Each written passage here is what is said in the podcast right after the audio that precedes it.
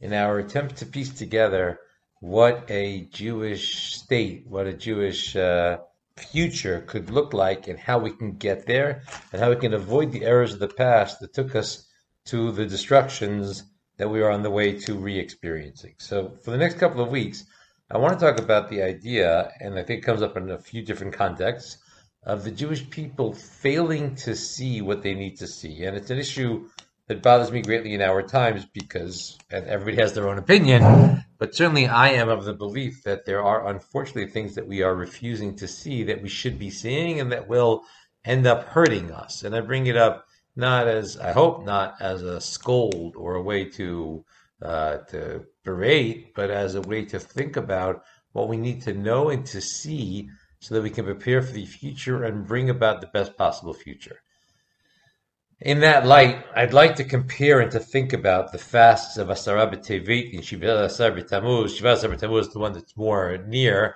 but they share a quality that I'm not sure that we notice. So to get to that, let's uh, remember a Mishnah in Ta'anit, which speaks about Kamishad Varim,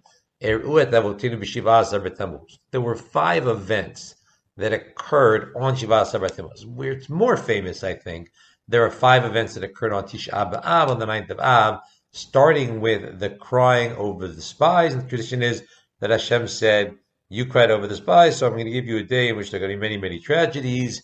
And that's Tisha B'Av. That's not our topic. And I'm not even going to come around Tisha B'Av itself so much in that context because that sort of, they did a wrong thing and it had reverberations forever. I'm more interested in the kinds of events that we can do better the next time around. So the five events of Shiva Asar B'Tamuz uh, were, uh, the Gemara says, later on, Chavav Bet, 26b, Nishtabru Luchot. Notice that it says the Luchot were broken, although we all know that Moshe broke them. So that's, it happened as if, as if it was brought about, meaning it's sort of absolving Moshe of full responsibility for what happened. Tamid, and the offering of the daily sacrifice was lost. Behufka aha'ir, and the walls of the city were breached, which was the one that I was always taught growing up. Visaraf apostamos et Torah, and Apostamos was a Roman general, burned the Sefer Torah at some event, some situation. Vehe'emid Selim Bahichal. I think other versions have it as Huamad Selim Bahichal, but a statue, uh, not just a statue, but a statue with idolatrous intent, was placed in the the room of the Beit HaMikdash, the sanctuary of the Beit HaMikdash. So before we can learn any lessons from this, we have to be sure we know and understand what each of these events were. So the Gemara later, a couple of pages later, in Kaf 28b, picks up on the question of what's going on here. So it says Nishtabra and how do we know that it was the 16th, the 17th of Tammuz? So they say because the Torah was given on the 6th of Sivan. That's a discussion of its own that comes up. We spoke about it back when we were still speaking about the counting of the Omer, right? But in the Gemara's uh, reconstruction of the events of the year the Jews left Har Sinai, the 6th of Sivan was when they received the Torah. Moshe went up on the 7th, and he was up on the mountain for 40 days, right? So uh, it, that's the pasuk, 40 days and 40 nights if you count from the 6th of Sivan, you get 24 more days in Sivan. Notice that the Gemara assumes that even though in the time of Moshe Rabbeinu, the calendar would have been set by witnesses rather than a fixed calendar, here and in other places, the Gemara assumes the fixed calendar generally captures what would have happened even with witnesses as well. Just a side comment to pick up on. So you had 24 days of Sivan, 16 more of Tammuz is 40. It means Moshe came down on the 17th, and they were already sadly involved in the uh, calf worship, and he threw down the um, threw down the lukot and he broke. Not about three in the lukot. The says. Right as it says. That's the first event. So what I'm going to suggest, just so you can try to see if you can anticipate the idea, what I'm going to suggest the Gemara thinks all the five events are similar to each other or share a characteristic. And it's that characteristic that is supposed to typify Shiva Asar B'Tamuz, and from which maybe we can learn a lesson, and the lesson being a way in which we can avoid having that happen to us again. So, The first one was Moshe breaks the Luchot. Luchot got broken. Notice. Notice the phrasing got broken. Then Batel Hatamid. Batel Hatamid means that in the in the siege before the Beit Hamikdash got destroyed, they ran out of animals. There's stories in the Gemara about how maybe even the people doing the siege would give them the animals for the Tamid for the sacrifice, and then at some point they stopped, but they ran out of animals and they stopped the regular sacrifices. The Gemara, our Gemara says, Gimara, which means for the Gemara, it means that's a tradition. They don't have a specific source for it. It's just the history that they knew.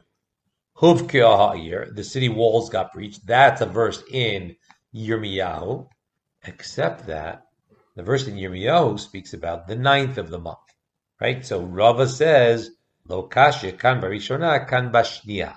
That when we pick the 17th, we're talking about the second one, which then makes you think about which what we're commemorating with which uh, fast days. But in this case, we're commemorating the breaching of the walls in the second Beit Mikdash, uh, and then the bright of Apostolos burned uh, Sefer Torah. That's a Gemara. That's a tradition. Now the Maharsha on the words "that's a tradition," the Maharsha says, "Shehu yom muchan lepuranut."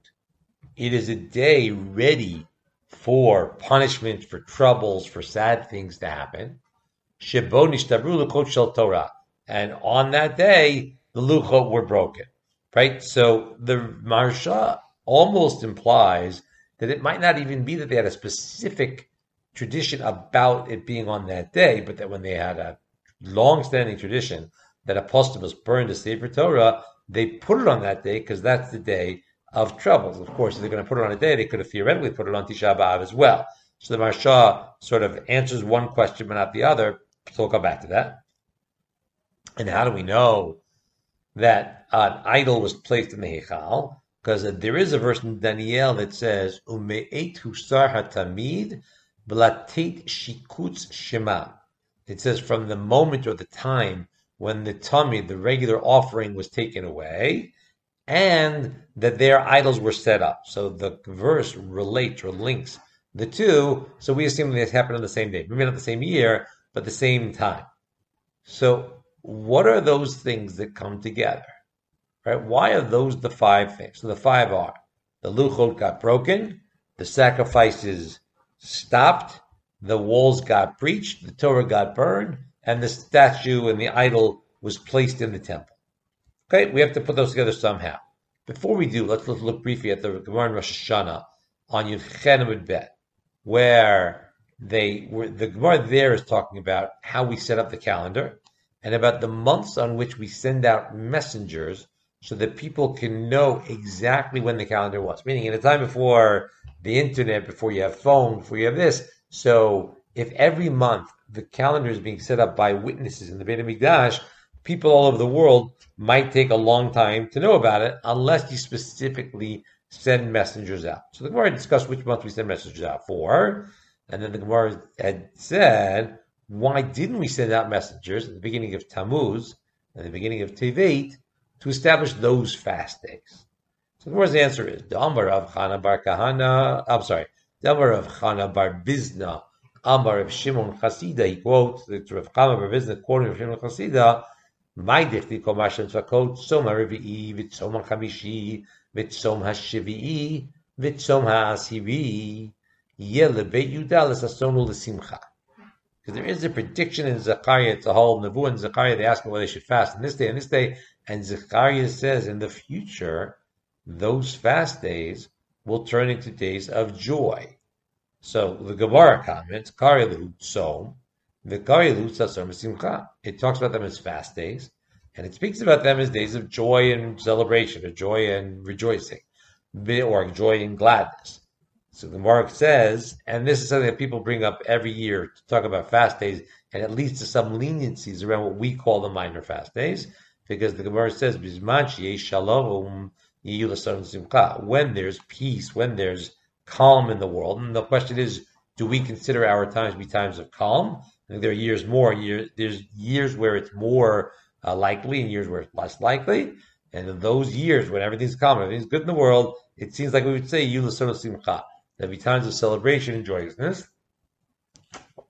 Whereas Ein Shalom, so right? But if it's not a, a time of peace, then there should be a fasting. But Gemara says, if that's true, the ninth of Av is included in that, right? When it talks about Soma Chamishi, that's the fifth month. I think we usually assume that's the fifth month. That should be Av, and that should be also be a day that we could be L'Sasor and L'Simcha. So Rav Papa says, Shani Av will be Chuchbelu Bo Tzarot.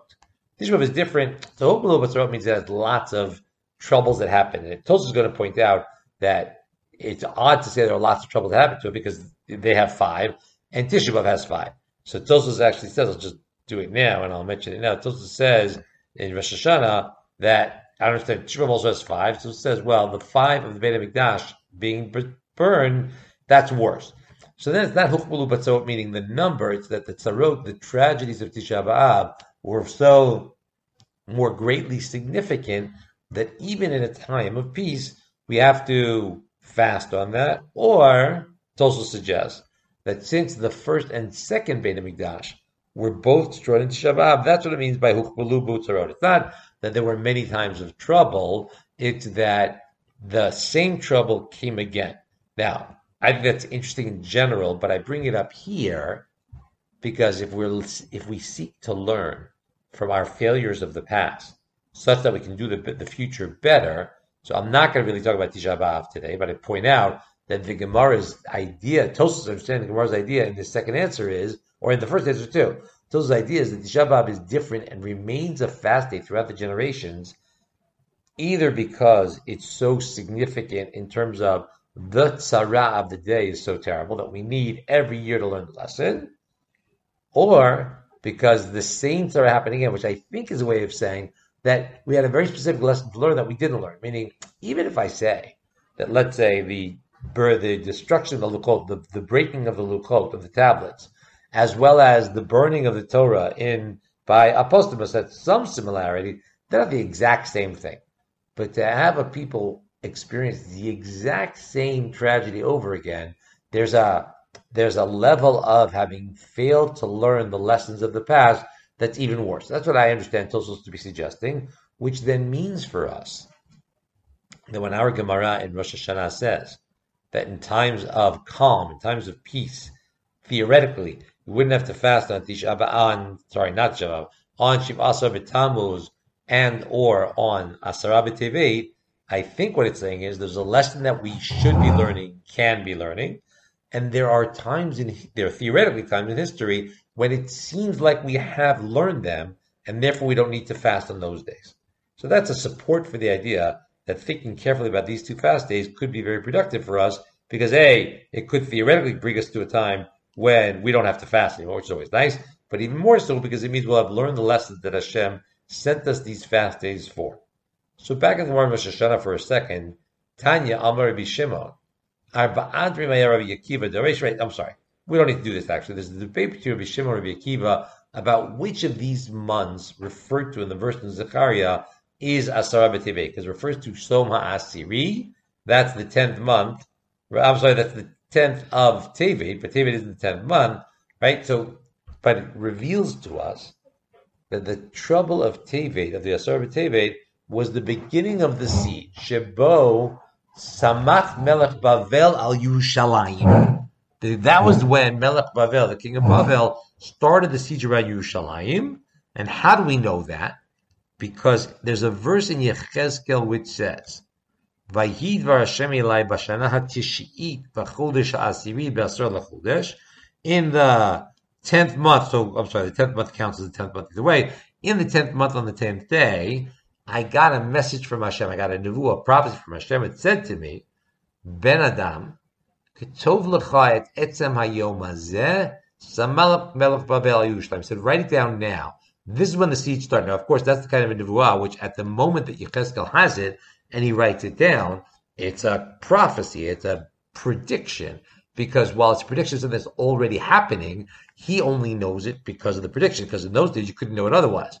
So, but the Gemara points out that it calls it Asiri. That means the tenth of the month.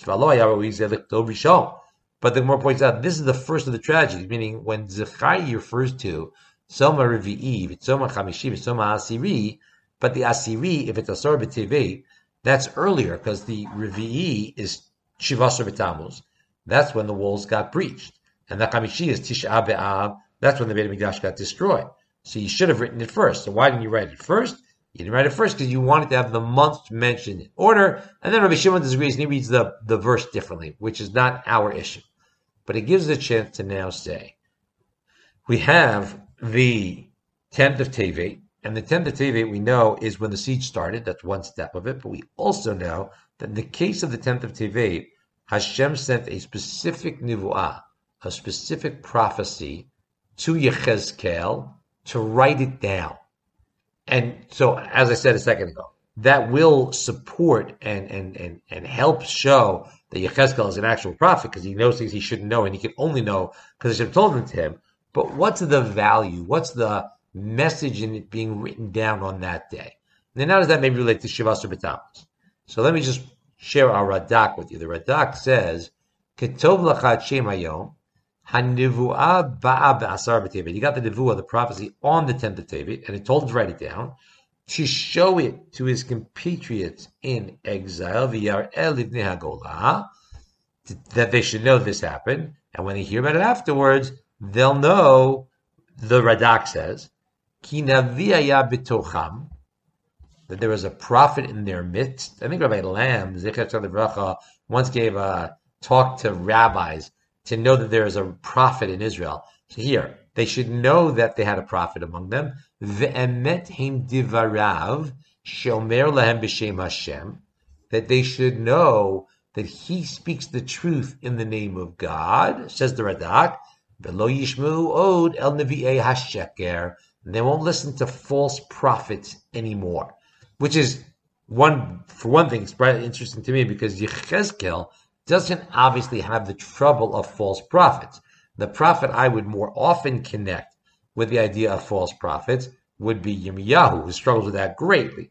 But the Radak is assuming that even among the Jews, remember that Yecheskel is among those Jews who was exiled to to Babylon, before the destruction. There were the few exiles earlier on in like a few years before the actual destruction. of Yehoiachin was exiled by by Nebuchadnezzar, and he, and he takes with him some of the people. Yechezkel is in that group. So that group who experienced the exile before the destruction, and who, if you look in the book of Yechezkel, some of them come to listen to what he has to say.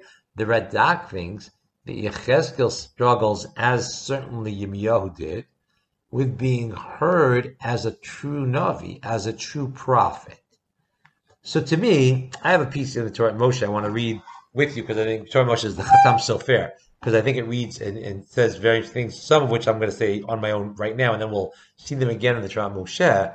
But I think it's a moment to pause and think about what are the lessons we're being taught? What is the idea behind writing down the 10th of Tammuz?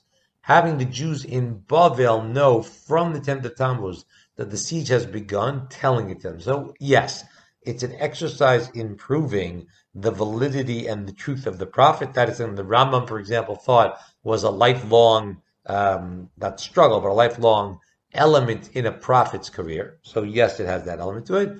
But I think there's something else, and I think it relates us to the Shiva Tammuz as well. Asara the siege starts. Yirmiyahu is in, is in Israel giving prophecies all over the place. Yechezkel is in Babel giving prophecies. And the Jews aren't listening. And the start of the siege is a crucial moment when Jews could have paid attention. They could have sat up and taken notice and said, something new has happened here. We should be paying attention to this. And I think the same idea, only more um, more significantly, more worrisomely, more with more urgency, because it's closer to the fuller destruction, comes the Shivas Tammuz. What does it mean that Moshe came down the mountain on the 17th of Tammuz and broke the Luchot? What does that symbolize, what does that show? What is the metaphor there? I think it's the idea of the inability to maintain a level one has reached the Jews heard of the giving of the Torah at Har Sinai, they had that experience of directly hearing from God the giving of the Torah at Har Sinai. They were at a very high level. The tradition is they got the They got crowns, and they had these crowns until, unfortunately, the Chet HaEgel, but they had crowns for those 40 days. They're living at this very high level, and Moshe comes down and sees they didn't manage to keep it up. Even just for the 40 days, they got something wrong. They calculated wrong, whatever it is that happened, but they got it wrong and they lost it. So, too, what does it mean to have to, to breach a situation where, I mean, the walls got breached is the easy one, right? The walls getting breached is that you had the security, especially in times before before air travel, you had the security of the city of, Jerusalem because the walls were fortified and strong and were going to stand against attack, and they got breached. So that security was no longer maintained. Think now about the burning of a Sefer Torah. What does it mean the Sefer Torah got burned? Try to check. Uh, yeah, what do you mean the Sefer Torah got burned? So again, the Torah is supposed to be something that's sanctified to us and that we guard and we care about and we watch. We have its sanctity. We weren't able to maintain that. Then there's a Selam Bahechal. There's a, I'm sorry, Batel Atami is another easy, good example of it. The Jews have been giving for hundreds, centuries. They've been giving a daily sacrifice. Events happen. That's why I like the idea of the passive in the Mishnah. Events happen to them that make it impossible, right? So nishbaru al nishtabru luchot. The luchot got broken, right? A the Sefer Torah got burned. The Talmud got nullified, right? It's the idea that the Jewish people find themselves in situations where they can't maintain their previous levels. But I think the point is that while it seems to happen to them, and the same thing with the the idol being placed in the Heichal. The Heichal, the sanctuary, was a place of service of God the idea that you have an idol there should have been horrifying, should have been impossible, and things get away from them. So my suggestion, my understanding is that Shavas B'Tam was a fast day about seeing events come to a point where a standard of, of not just of living, a standard of excellence that we have achieved, usually as a nation, comes to a point where it can no longer be maintained. And the question is, does that make us sit up and take notice? I think the same question goes up with with Asar B'Tevet. Right, with Asar B'Tevet, does it make us sit up and take notice? And that's part of what Hashem is telling Yechezkel. Write it down because I want you to know that it's supposed to make you sit up and take notice. So if not making you sit up and take notice, there's something going wrong. So that's what I think that's what And then theoretically, I don't know if I, this may be pushing it too far, but theoretically, in times of shalom, these lessons aren't as vital to be learned because in times of shalom, things are going well. So we seem to be in a situation in times of shalom. And we, our common practice is not to rely on this for various reasons. It's a that you'll hear, you know, maybe once a year, but for various reasons, our common practice is not to rely on these. But theoretically, it means that in times of peace, we don't have these, we don't seem to have messages that we missed, messages that were coming our way and predicting or warning of approaching troubles that we were ignoring. But that's what Shavas B'Tam was in a sort remind us of. In a happier version of that, I would relate that to what Mordecai says to Esther. One of the things that I've often been troubled by and spoken about often is that Esther, when the word comes out that Haman is planning to kill the Jewish people the following Adar, the tradition is that it's 11 months later. And Mordecai starts fasting. And Esther wants to come in. He says, no, he won't. He has this plan. You should go to the king. And she doesn't say, I shouldn't go to the king. She says, I'm not allowed to go to the king. If the king sees me when I'm not allowed to go to him, he'll kill me right away, or his guards will kill me right away. I haven't seen him in a month. The odds are he's going to call me. So that's what she seems to be saying. And, and we should just wait and we'll have plenty of time and I can always push the issue if in three months he hasn't called me, right? We have, we have eight more months after that. That's her argument, it seems like. And it seems like it seems like it's a perfectly reasonable argument and not an argument that denies or takes away from anything Mordecai had said.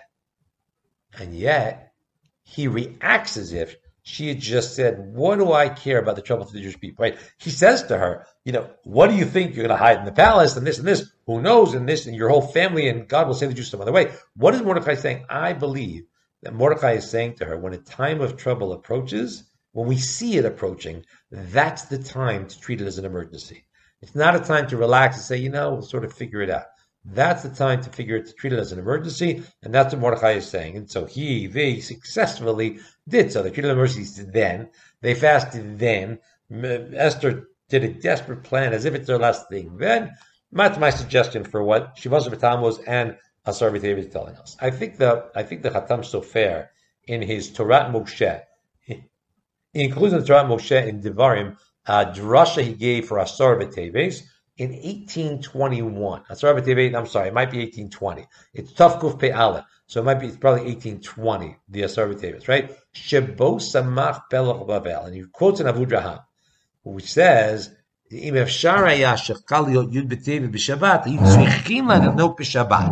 Asar B'Teves is one of these fasts, is, is an exceptional fast in the idea that if it happens on a Friday, we fast on a Friday. Chatam Sofer, according to Avraham says, if it happens on a Shabbos, we would fast on Shabbos. We have a fixed calendar; it can't work that way. And the reason we he would think that is because the verse in Yecheskel tells Yecheskel, Hashem tells Yechezkel to write down etzem hayom hazeh, the essence of this day.